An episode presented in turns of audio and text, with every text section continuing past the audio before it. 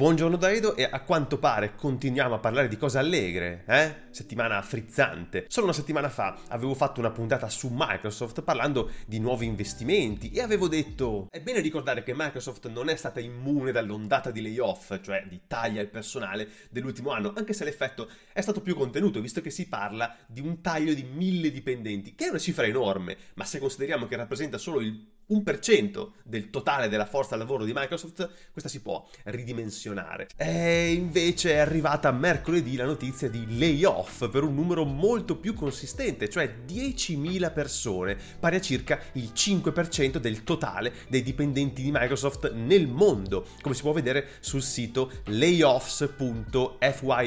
che raccoglie giorno per giorno i tagli nelle maggiori tech company in giro per il mondo e che mostra cifre davvero impressionanti. Questo taglio, secondo diverse fonti, sarebbe già in corso in questi giorni. Molti lavoratori hanno già ricevuto la comunicazione e secondo The Verge la maggior parte dei tagli riguardano HoloLens, il browser Edge, il marketing e poi 343 Industries e Bethesda, che producono videogiochi di un certo peso come Halo e Fallout. Sempre nella mia puntata precedente avevo citato un'intervista a Satya Nadella a CNBC, nella quale il CEO di Microsoft aveva avvertito che i prossimi due anni sarebbero stati particolarmente impegnativi a causa dell'attuale recessione dell'economia globale e che Microsoft non era immune ai cambiamenti globali, parlando della necessità per le tech company di essere efficienti. In un post pubblicato sul blog ufficiale ufficiale e che riporta la comunicazione inviata ai dipendenti, Nadella afferma che la compagnia continuerà ad assumere in aree strategiche e si pensa che andranno avanti anche i piani di investimento, come dicevamo in particolare in OpenAI, ma anche nell'acquisizione di Activision Blizzard, che è una compagnia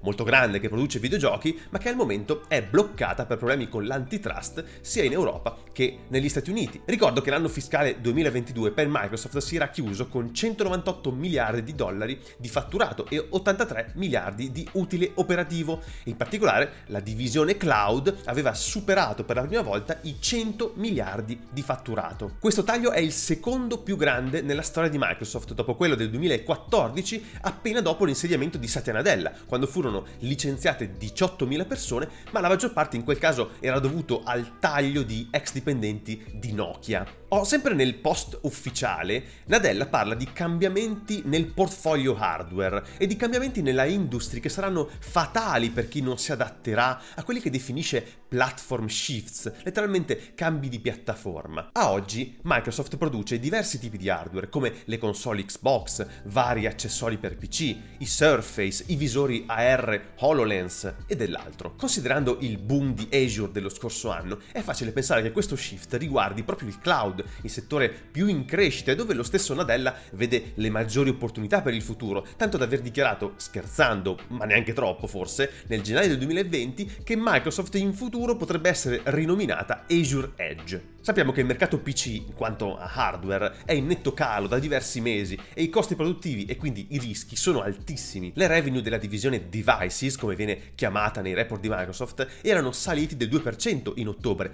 ma l'azienda ha avvertito che nel prossimo report del 24 gennaio dovremmo vedere un grosso calo, pari a circa il 30%, e anche la divisione Windows OEM, cioè le versioni preinstallate dai produttori, vedrà un grosso calo. Il primo prodotto a essere impattato dai cambiamenti sarà HoloLens, dove probabilmente saranno accantonati i piani per una terza versione e dopo che l'esercito degli Stati Uniti ha cancellato un contratto per l'acquisto di 6.900 visori e dove i tagli al personale di cui parlavamo prima colpiranno pesantemente. Anche i piani per Surface vedranno alcuni cambiamenti, si parla della cancellazione della versione 2 di Surface Hub e anche del Surface Duo 3, un device dual screen pieghevole basato su Android. Insomma, sapremo di più probabilmente molto presto su questo platform shift di Microsoft, ma intanto ricordo che anche Amazon ha recentemente tagliato parecchio sulle divisioni hardware per concentrarsi sul cloud. E qui sarebbe interessante parlare di tutto il tema delle fonderie, che poi riguarda anche Intel, AMD, ARM, però per adesso non c'è tempo, quindi magari in un prossimo episodio si potrebbe fare, vedremo. E intanto per questo episodio era tutto, quindi io vi ringrazio per aver seguito fin qui, godetevi un buon weekend,